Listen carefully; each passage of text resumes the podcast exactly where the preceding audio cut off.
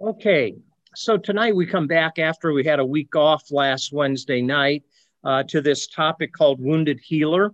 This is part four, and hopefully you got the handout that I emailed out uh, a couple days ago. And uh, tonight we're going to take a look at the issue of suffering. And the topic that I want to talk about is why suffering. If we're going to lay our wounds upon the wounds of Christ, then we need to know a little bit about how suffering plays into the experience that we have in the course of this life. So uh, let's begin with asking the question why. I think all of us have asked that question on numerous occasions. Why, God? Why did you allow this to happen? Why, God, did uh, certain things go the way they did? Um, is this any indication of you trying to teach me something, or is this something that is simply the course of what it is like to live in the world in which we live. But uh, I think all of us have asked the question why a number of times. And if you know anything of the scriptures, you'll also know that there is multiple times when uh, different people in the scriptures ask this question. So, in the world, there is a lot of suffering that will often cause us to scratch our head. And some of it might be personal within your family, uh, but it might be also on the newsreel. And as we watch the world and as we see it uh, go the way it goes, we often ask the question, why? And there's really no easy or simple answers to this topic that has been discussed for centuries, and that is the problem of evil. Uh, it is the problem of uh, the suffering that evil often produces. Now, suffering can be of two different categories. One can be living in an imperfect world that we encounter disease or other such things. Uh, others are produced by actual actions of individuals. And so, I guess to begin with, we often ask the question why because uh, sooner or later we're going to meet up with some pain and suffering. And we, we're trying to, in this study on Wednesday nights, try to figure out how we lay our wounds upon the wounds of Christ and find healing and strength there. So, what I want to do is, I want us to begin this topic of suffering talking a little bit about decisions. I think decisions play a role in what we experience in the course of this life. Um, it is estimated, and I can't believe this is true, but this is what uh, professionals have suggested that each day you and me make about 35,000 decisions a day. Now, that seems astronomical in my mind, but I think what that involves is all the micro uh, choices that we make that lead to obvious decisions. So it can be a decision to stay in bed and shut off the alarm or get up. It can be a decision to first brush our teeth and then get dressed or step into the shower. There's just multiple decisions that we make during the course of the day. And there's even micro choices uh, that we are unaware of. So I'm, I'm using my hands right now to gesture. I'm not consciously making that decision to use my right hand or my left hand, but I make that choice, and my brain uh, brain sends signals that says, you know, gesture with your right hand or whatever it may be. So decisions are a part of life. Some of them are micro, some of them are macro, some of them are life altering decisions that we make, and some of them are just as uh, careless as whether I want tea or coffee uh, tomorrow morning. And um, that might be an important decision for you. I don't know. But for some people, either one's fine. So when we think about how many people live in the world, uh, think of the complexity of every person on the planet making approximately 35,000 decisions a day. If you add all that up, the math suggests that that's over 273 trillion decisions or choices that are made every day. And when we think about the problem of suffering, we need to encounter this idea of how does God work within our decisions? Does he abide by them? Does he override them? Does he resist them? And um, that's a lot of decisions uh, when we think about it. So, the complexity of being human is the complexity of free will, it's the complexity of human choice, and the decisions that we make uh, can lend itself to experience blessing or it can lead to uh, certain um, pains that we experience in the course of life. So, um, free will plays an important part in how the world is run. And so, how do we live with faith and hope in a world where even some few small choices can lead to bigger choices that turn into bad choices? And so, decisions, I think, is a good place to start. So, let me see if you have any comments uh, about that um, and decisions playing a role within uh, our daily lives. Any comments or questions? Okay, so if not, so now we come to this question why and and if we understand that decisions play a part in most events in the course of life, um, there are really no simple answers to why we experience what we experience. And even though it's human nature, I think, to speculate uh, why bad things happen to good people. Um, and I think a lot of times people ask the question, well, why did God allow this to happen to me? And uh, many times people often wonder, did I do something wrong? Am I being punished? Um, is there a lesson that I'm supposed to learn through all of this? So I want you, if you have a Bible, to turn open to Luke chapter 13.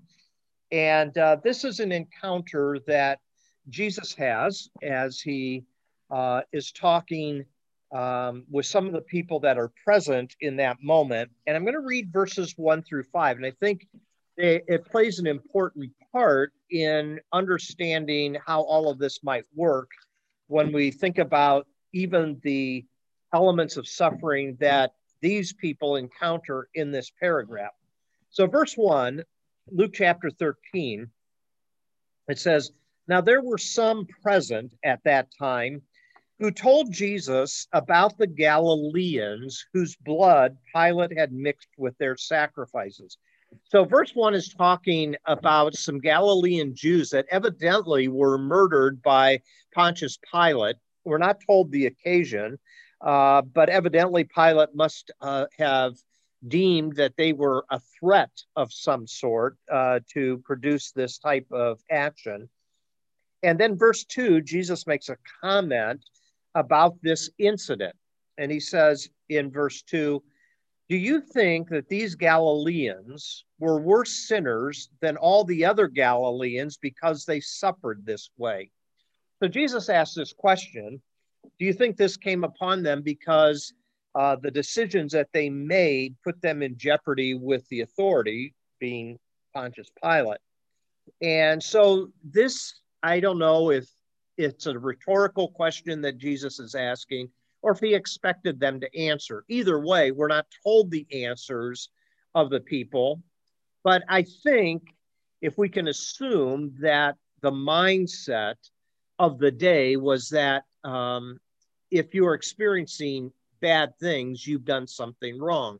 Of course, that's the whole premise of the book of Job. The three friends of Job said, Job, you're experiencing all this trauma, you're experiencing all this trouble.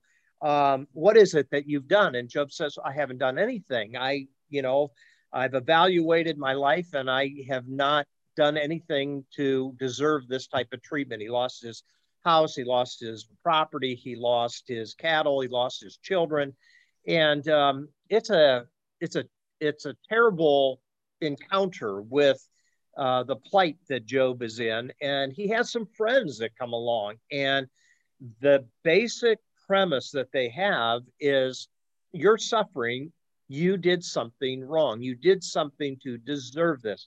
And so that's kind of the cultural mindset that we see um, Jesus playing off of. In other words, there's two type of Galileans, righteous Galileans and evil Galileans. And and so is this encounter such that um, because they are evil, they experience this. And you could, you might say, if these Galileans, and in that time, uh, there were Jews that tried to lead a rebellion and tried to overthrow Rome. If they were involved in that, we're not told that in the text, but if they were involved in that, uh, you might say, well, I guess they got what was coming to them in light of the fact that Rome didn't put up with any revolutionaries that would lead a resistance. But Jesus doesn't say that. Take a look at the next verse. Jesus answered, Do you think that these Galileans were worse sinners than all the other Galileans because they suffered this way? I tell you, no. So he's very definitive in his answer.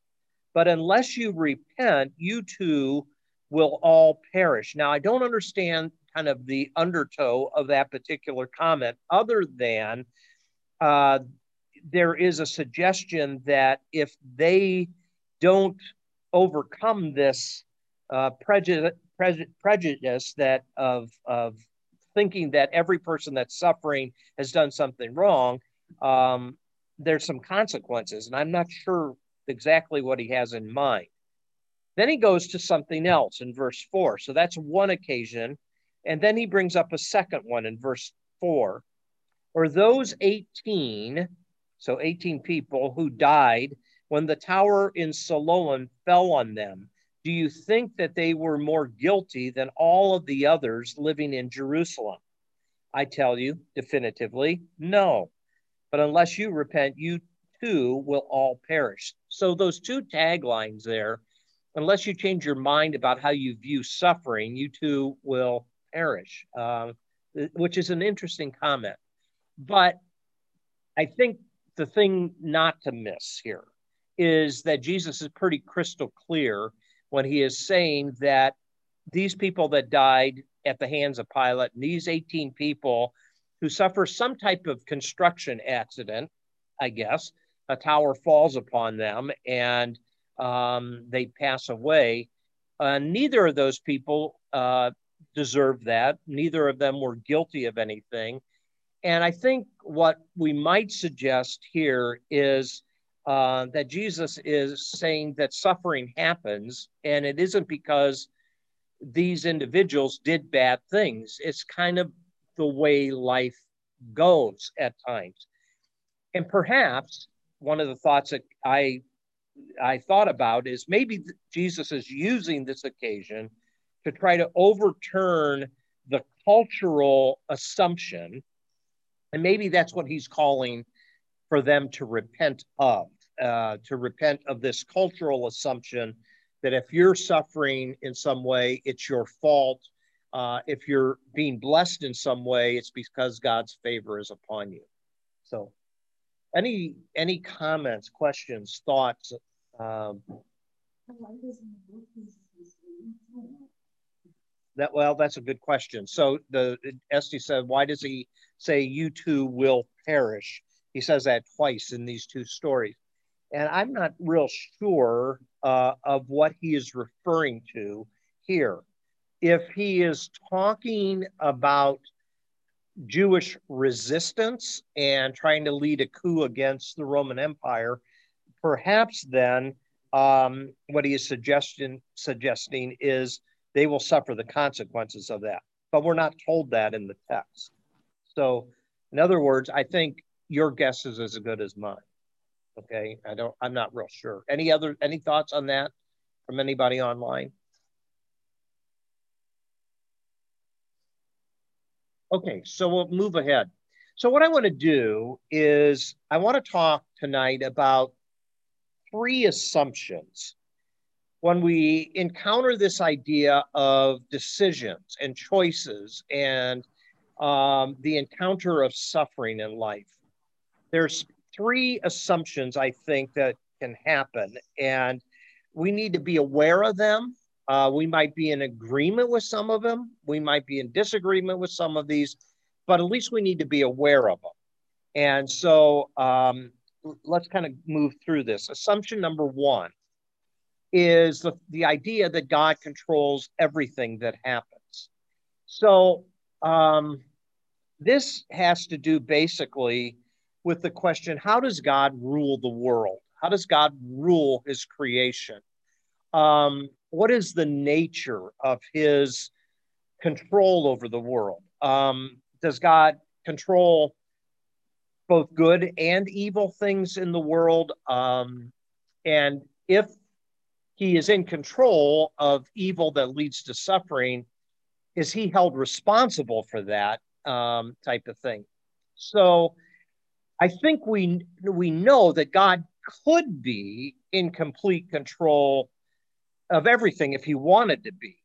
Um, but my feeling is that God did not set up the creation that way. I, I don't think God orchestrates every decision, every choice in life. Um, I don't think he's trying to orchestrate all 263 trillion decisions uh, that might be happening over the course of the day. Uh, if free will is truly a part of what it, it means to be human, um, many times those things are conditioned by circumstances, sometimes cultural realities um, hit us in the face. Um, you know, it can be everything from, um, you know, circumstantial things uh, where someone doesn't pay attention and runs into your car and there's an accident. Um, there, it could be a cultural reality that uh, maybe we're polluting too much of the planet and maybe climate change is uh, a part of our own choice not to take care of the planet. So, does God control in such a way that he overrides those choices? The only thing I think you have to keep in mind with that is if God controls all choices all the time, it's hard to get away from the fact that God has to bear the responsibility of a lot of the suffering that goes on in the world personally because he is the one that is micromanaging the, the world. So, my own feeling on this is I don't think God controls everything that happens. Uh, I think he allows us to have true free will. And because we're imperfect people, we make imperfect decisions and out of imperfect decisions come consequences and results and that type of thing.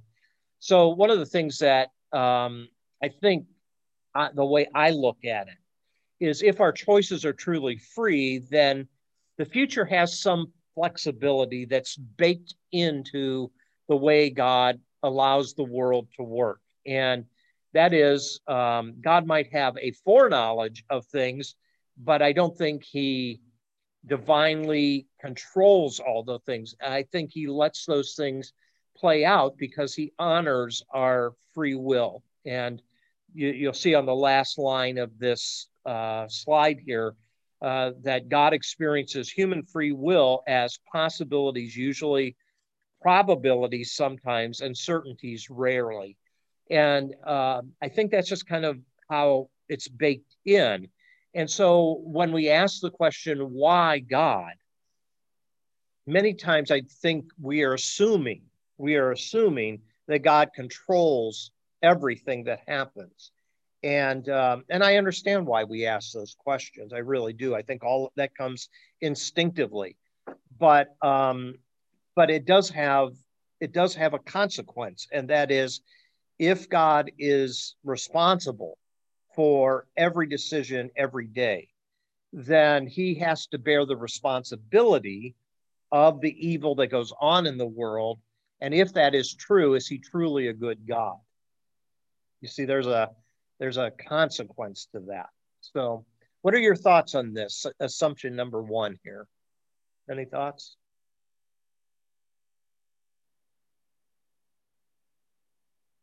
Okay. All right, let's go to assumption number two then. So, assumption number two is suffering is a part of God's will. Um, So there are certain certain strands of Christianity uh, that believes that suffering is a part of God's plan for the world. In other words, let's come back to this control element here. Uh, and that is if God controls everything and there is suffering, then somehow this suffering um, displays the glory of God. So I've given to you some subpoints here that if suffering is God's plan for the world within Calvinistic theology, and I don't know how well you know Calvinism or not, but basically, Calvinism uh, exalts the sovereignty of God over every other attribute of God. And it suggests that um, God is in complete control of everything. There's never been a time that God has not been orchestrating things and even predestinating these things. Um, and what happens around us, no matter how mysterious it may be to us, somehow points to God's glory. And there's there various shades of Calvinism. Uh, you might have a moderate or mild Calvinism, but um, hyper Calvinism, uh, extreme Calvinism, suggests that suffering in your life was predestined even before you were born, that God uh, foreordained even the suffering that you are going through or have gone through. And I and there's certain verses that are kind of used to to to point to that type of uh, logic. And one of them is in First Peter chapter one, verses 19 and 20.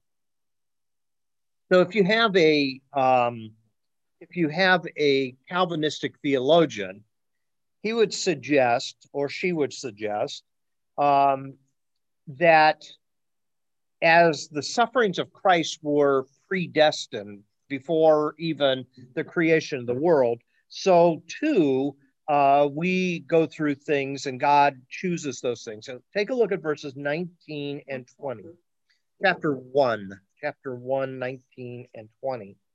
Uh, so it says here, uh, and that's kind of in the middle of the sentence. So let's begin with verse 17.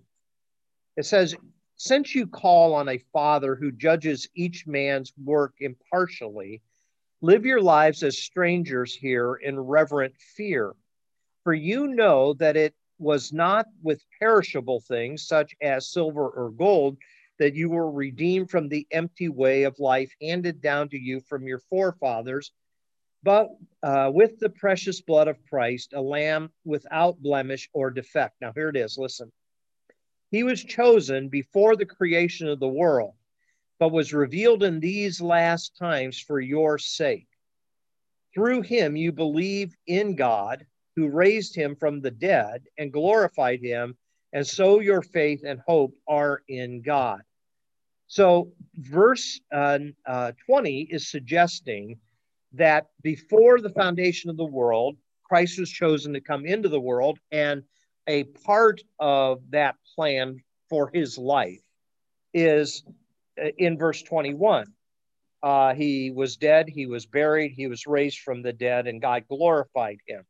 So, if you take into account all that led up to his execution, you would say uh, a, a, a, good Calvinistic theologian would say that was foreordained even before God brought the world into existence. But that's not saying necessarily the same thing as every suffering that you're going through uh, was predestined by God before you were born. Uh, although, if you're going to exalt the sovereignty of God above all other attributes, then uh, the logical conclusion is that God controls every little thing and everything that you go through in life, He He decided for you to go through.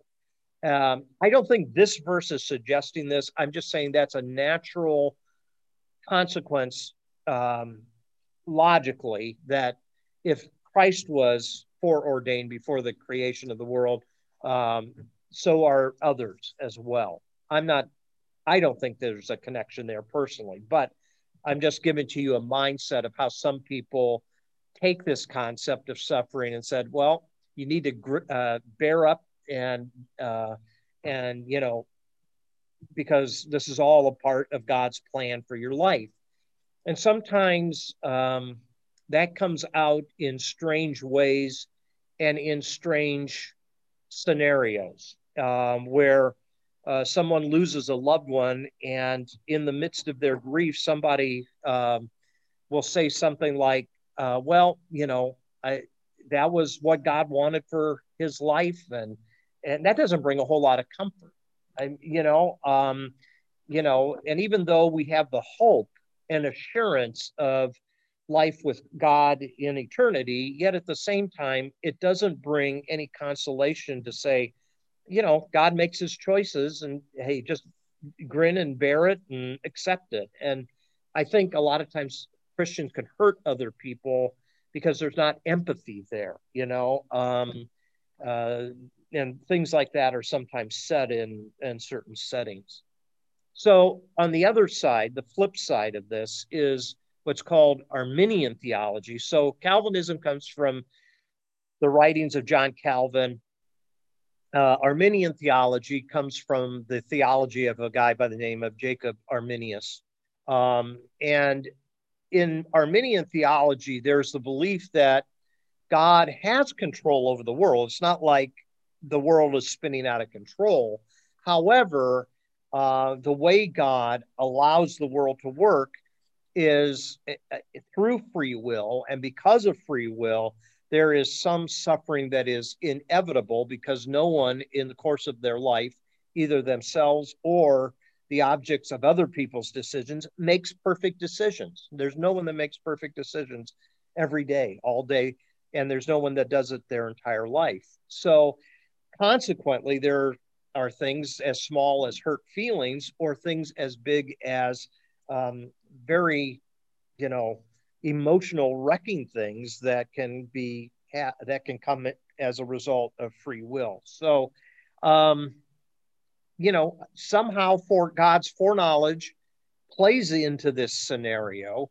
Uh, yet at the same time, I think one of the things that we see in Scripture is that evil and suffering grieves God as much as it does us. And um, my own take on this is God never makes evil happen. He is actively working in real time to try to prevent evil, but he doesn't override our free will in the process. So that's assumption number two. Some thoughts, questions, comments? Well, I find this all very thought provoking, Pastor Larry. And um, me personally, in in listening to all of this and my thoughts before this conversation, I, I personally believe God's in control of everything for a multitude of reasons. It's coming well, to I, mind. Yeah, I, I believe God's in control as well. Yeah, and and but how that plays out um, in the course of our decision making is where variance of viewpoints might come in. You know, you might have some that think God controls uh, even down to the minutia, uh, where other people might suggest that God is never is off the throne, but uh, He does allow our choices to play out, and uh, as a result of that. Um, sometimes when we encounter or experience some pain and suffering, uh, sometimes God doesn't want that to happen, uh, but He allows it to happen uh, because He's not going to violate our free will. Does that make sense, Autumn? It does. And one thing that comes to mind when I'm listening to you and thinking of this is, and this may sound kind of funny, is we're assuming that suffering is a negative thing. Mm. And I, I think that's the knee jerk that we have it, you know, is that suffering is, is negative. But I, I do think, and we could turn to some scripture that suggests that suffering does um, produce certain things that maybe nothing else will do. And God does uh, use those things often to create things uh, that are positive in our life, whether it's things that we learn about ourselves yes. or others and that type of thing, you know. So, other comments? Yeah. Okay, here's assumption number three God can always intervene. Um, so, obviously, uh, in theory, God can do whatever he wants because he's God. Um, but if God governs the world with real choices and actual possibilities, then there are times where uh, God does not get in the way of suffering. And uh, and I think that's kind of what Autumn is hinting at here. Sometimes there are things that can be produced um, from suffering uh, that might not come in any other way. Um, but I think if God wanted to, I mean, if you really wanted a robotic controlled creation, God could prevent uh, uh, these things from happening and he could intervene at any time that he wants to. But I want to uh, show you a scripture verse, which is kind of interesting to me. Uh, Jesus, um, if he wanted to, could lean into his divine nature. Uh, he could produce miracles, um, you know, and at times he didn't. And here's one example of that it's in Mark chapter 6, verse 5. In Mark chapter 6, verse 5, we see Jesus is going back to his hometown. And uh, as he goes to the little village of Nazareth, uh, it's interesting what happens. So if you come down to verse 4, it says, Jesus said to them, well, let me let me preface it by this. So Jesus comes into his hometown and uh, people are wondering about him. Obviously, he was a boy that grew up in this little village, and they're asking questions. Uh, so, if you go up to uh, verse two, it says, "When the Sabbath came, he began to teach in the synagogue, and many who heard him were amazed. Where did this man get these things?" They asked. What's this wisdom that has been given him that he even does miracles? So they're recognizing his divine power. Isn't this the carpenter? And of course, that was his trade. Isn't this Mary's son? Yes. Isn't this the brother of James, Joseph, Judas, and Simon? Yes. Aren't his sisters here with us? Yes. and then here's an interesting line. And they took offense at him. And they took offense at him. So, is this jealousy? Is this envy? What is going on in the hearts of the hometown people? Then Jesus says this in verse 4 Only in his hometown, among his relatives, and in his own house is a prophet without honor. And it's always hard to win over the hometown, okay? Um, they're the biggest critics. But verse 5 is fascinating. He could not do any miracles there except lay his hands on a few sick people and heal them. So he did miracles, but the text says he couldn't do miracles there. So he's making some choices. Um, he obviously could have done miracles, but there is the choices of the people and their attitude toward him that's preventing him from doing further miracles. Uh, and verse 6 says, and he was amazed at their lack of faith. Uh, is there some element here of faith and and and the ability of God in this case to do miracles through Christ, is there some element that is related there, uh, an element of faith that produces the possibility? Um, so God's resources are infinite, right? He's God, but sometimes He chooses not to coerce human decision or human will, and in this case maybe Jesus had a desire to do more miracles of healing than what he did, but because of the choices of the people in his own hometown that took offense at him, prevented that from happening. So, can God intervene? Yes. Does God always intervene? No. And That's the tension I think we li- uh, live in many times is trying to figure those things out and how they relate to one another. You have some thoughts?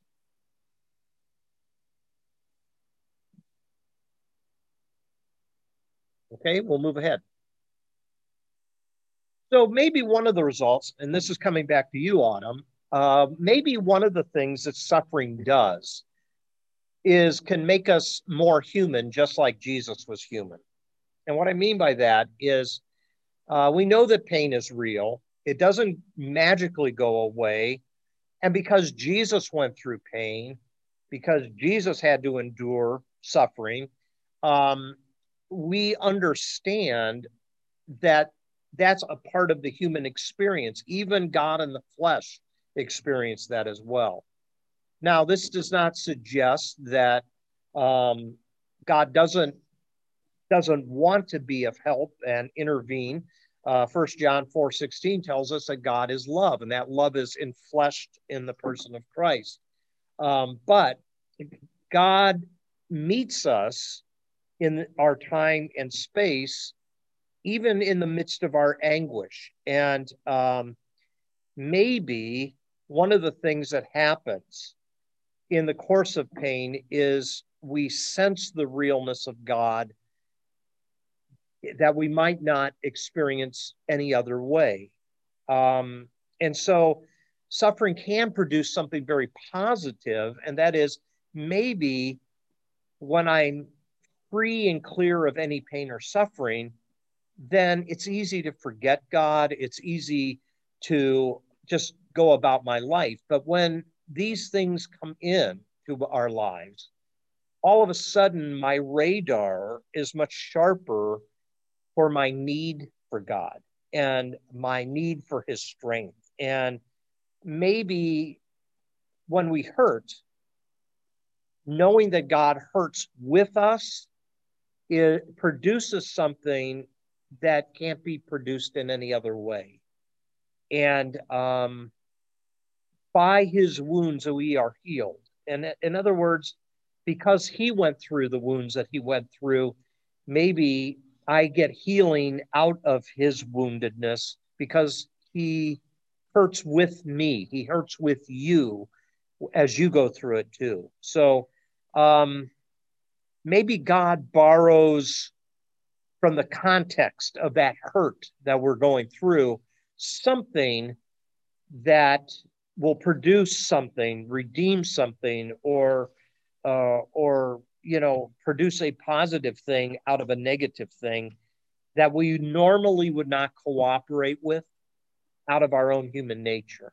But um, God, maybe God allows it because that's one of the ways that He does uh, govern the world is is through other people and and I think that's what makes people who've gone through some of the things that they have gone through much more apt to help other people. Um, and that is people that can relate to something, they are able to be of more comfort and help to other people because they went through similar circumstances. Thoughts there?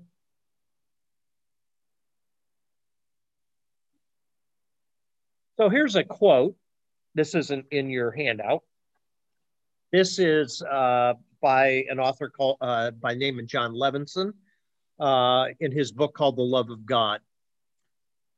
He says, but deserved or not, suffering has a powerful capacity to turn sufferers away from the illusions of self sufficiency and invulnerability, both of which appeal very readily to the successful, but both of which, in the traditional Jewish view, powerfully inhibit the love of God and the strength and healing it brings. Sometimes suffering opens up the heart when nothing else can.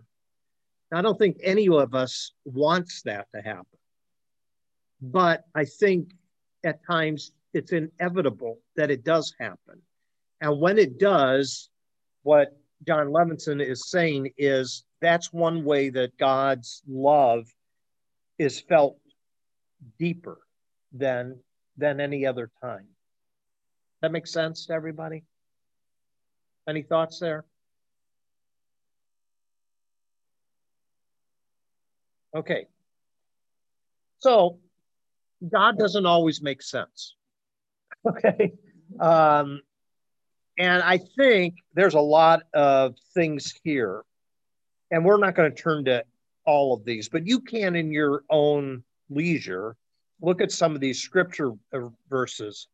So if you think about the Old Testament, Genesis through Nehemiah, which are the historical books, seem to be pretty black and white and deterministic. And we see that in Deuteronomy chapters 28 through 32 when the people of Israel are on the edge of the promised land and they're about ready to go into the promised land. And God says, okay, just keep this in mind. If you obey, you'll be blessed. If you disobey, you'll be cursed and you will be ushered out of the land. We call that exile, which happened. Uh, they're taken into exile by Babylon and uh, they're kept out of their homeland for uh, many years. Um, but that seems to be kind of a simplistic black or white look. And when you get then past these historical books in the Old Testament and you come to the Psalms and Proverbs and the wisdom literature, all of a sudden life isn't as black and white. Um, it seems as though these authors um, are acknowledging that life is messy, it's unpredictable. Uh, at times, it makes no sense. It's mysterious. And all of a sudden, um, these writers are taking issue with the storyline that has come before, and they begin to interrogate it through their own thoughts. And here's some examples. We already talked about Job a little bit earlier. But if you read the book of Ecclesiastes, I mean, you want to you want to see an author that questions uh, the world order that God has made. I mean, every chapter is questioning, and every time the writer is saying, you know, vanity, vanity, all is vanity, or vaporous, vaporous, all is vaporous. But there are some other passages, and it, you'll uh, a place that is concentrated with this type of thought are in the book of Psalms. So uh, turn with me to Psalm 73 for a moment. And uh, since we don't have a lot of time left tonight, we're not going to turn um, uh, to all of these. But uh, in Psalm 79, there is this um, psalm that is a psalm not of David, but of a man named Asaph. And um, what we find is the questioning that we began this study with. So notice he's acknowledging in verse one the power of God to govern the nations. It says, Oh God, the nations have invaded your inheritance. They have defiled your holy temple. Uh, they have reduced Jerusalem to rubble. So this is after the invasion um, and the destruction that took place at the hands of Assyria and later Babylon. They have given the dead bodies of your servants as food to the birds of the air. I mean, pretty gruesome um, picture that's going on here. So he describes this and jump down to verse five. Here comes the why questions. Um, how long, O Lord? Will you be angry forever? How long will your jealousy burn like fire? Pour out your wrath on the nations that do not acknowledge you, on the kingdoms that do not call on your name. Um, he, the uh, writer is beginning to question um, why this is happening. Now, keep this in mind. He could have easily said, Well, I know the why this is happening. You already said in Deuteronomy 28 through 32 that if we obey you, you'll bless us. If we disobey you, uh, we will be cursed and we will suffer consequence. But that's not in this text. It's fascinating that he is moving away from this black and white way the world works, and um, and he jumps down in verse nine and cries out to God, "Help us, O God, for the glory of your name, deliver us and forgive our sins for your name's sake." Why should the nations say, "Where is their God?" So he's he It appeals to God's own honor. And he says, do something so that your honor will be high in the world and stuff.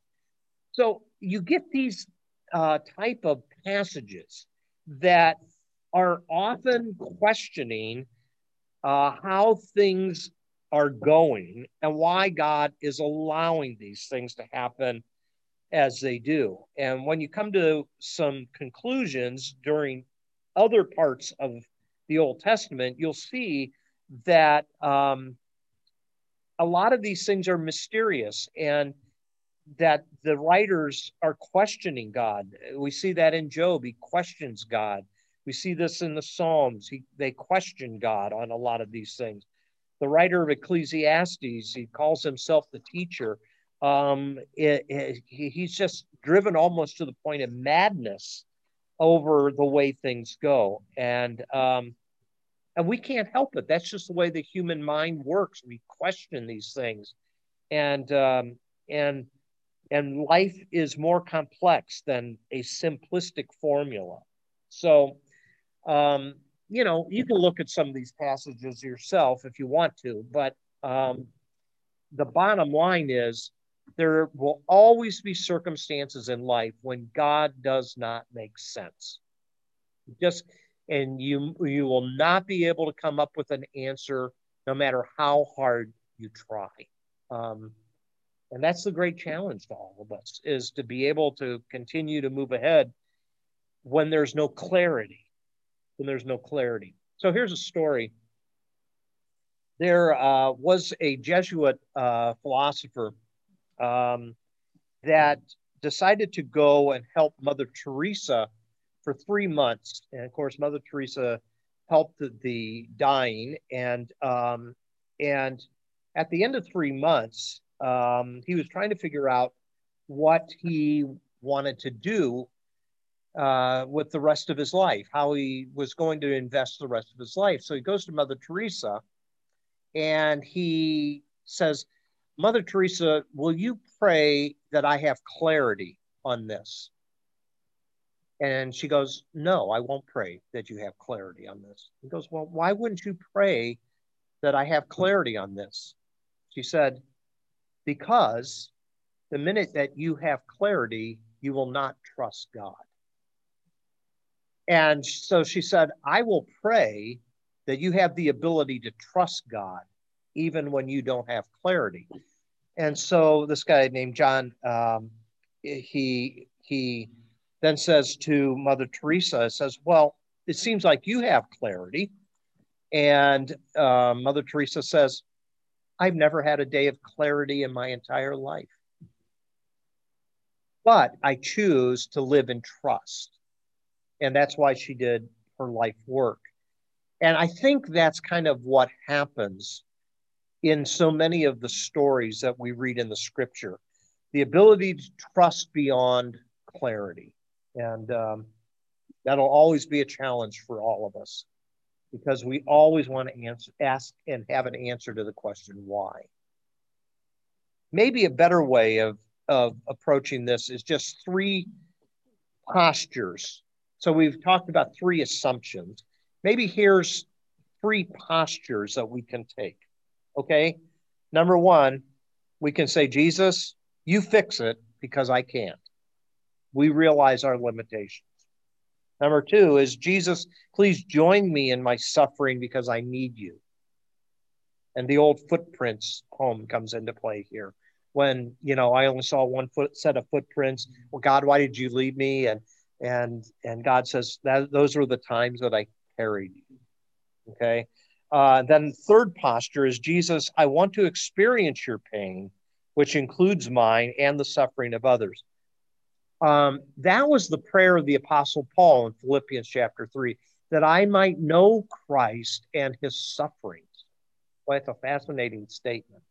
Um, and I, I think none of us have the courage to pray that type of prayer many times because we have enough issues and pain, uh, uh, you know, without that. So anyways, but those are kind of three postures that we can take toward this. So here's how I want to kind of conclude tonight.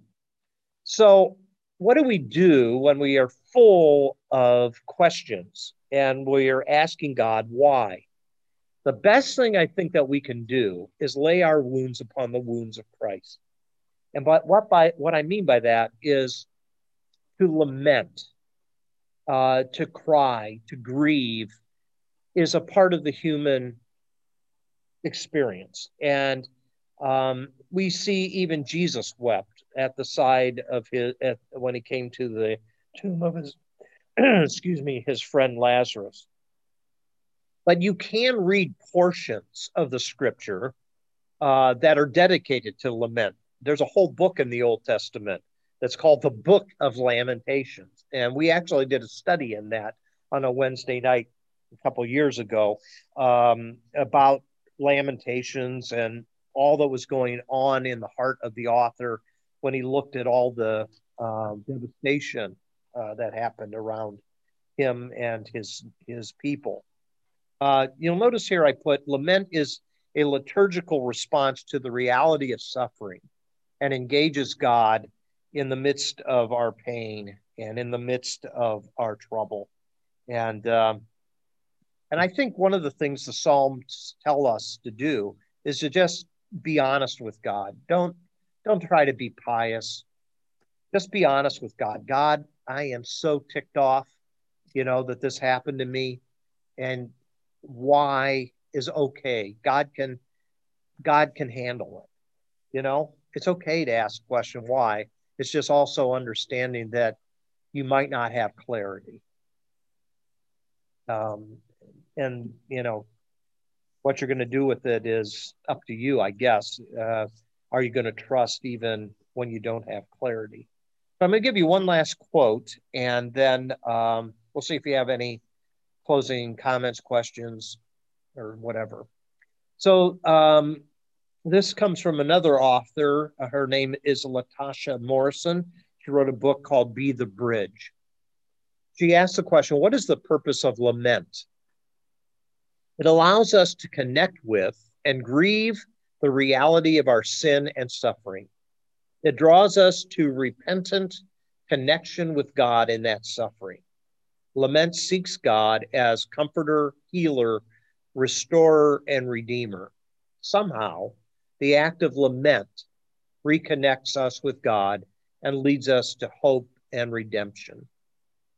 So, I don't know if you've experienced that at any time in your life or not, but um, I think that's something to keep in mind uh, and to to help ask others to help remind you of those things because I think when we're going through suffering, it's hard to think of those things ourselves. I think sometimes we need other people to remind us of it. So that's what I have for us tonight. You have some thoughts, comments, questions, anything that on your mind? Well, I've been thinking of the story of um, David and Bathsheba and um, the Hittite and uh, then Solomon. Mm-hmm. As this all played out, it kind of encompasses all the assumptions and everything else you were talking about tonight. Okay. Um, Zone free will. I, am Um, can you refresh my memory? What? Um, um, so, you, Ben Solomon. What are you referring to there? Well, Solomon was had to be born. He was from the union of David and Bathsheba. Yeah, but uh-huh. the younger brother of that union. Uh-huh. The original died. Mm-hmm. Okay. Yeah. And right. To suffer, David uh-huh. and had to suffer, but it was because David exercised his own free will in going after Bathsheba, and then she complied.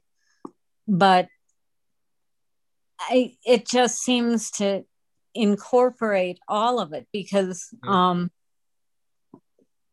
Bath, Solomon had to be born because he was a great king.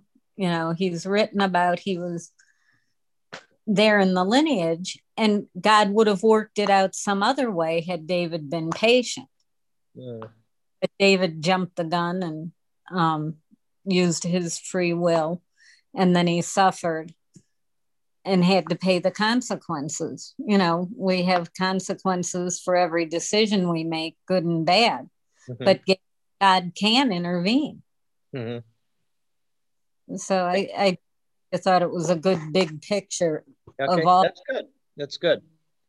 I think one of the things that you you just said is interesting, and that is, you know, um, when choices are made, um, there's consequences and of them, but when decisions might be made that are the opposite of the decision that was made. God might uh, work the same details or the same destiny out, but in a different way. Um, mm-hmm. You know, so uh, that's an interesting insight to keep in mind. Um, and it, it, you know, it's one of those things that gives us, I think, hope and assurance uh, that in the end, um, God gets his way. That's what I'm trying to say is um, in the end, God will get his way. But how it's traveled, what path is taken, can be different for every person, and that might be dependent upon the free will that we have. Any other thoughts, comments, questions? Well, hang in there. It's a heavy topic, and there's some heavy things to think about in relationship as I mentioned at the beginning, um, this whole topic is called theodicy. That is, what do you do with why God allows evil in the world? So, we will not be the last people to think of this topic because it's been thought about for centuries. So, um, and yet, I don't think any of us have full clarity on it. And I don't think anyone will have full clarity on it. Yeah. Yeah, that's right. Mark just said there's good things that happen and you don't know why either. Uh, many times we don't have clarity there either. Yeah. So, well, um, we'll close up our time together and uh, we'll see what next week holds on this topic. Okay. Thank you. Okay. You're welcome. All right. Have a good night, everybody. Take care. Bye bye.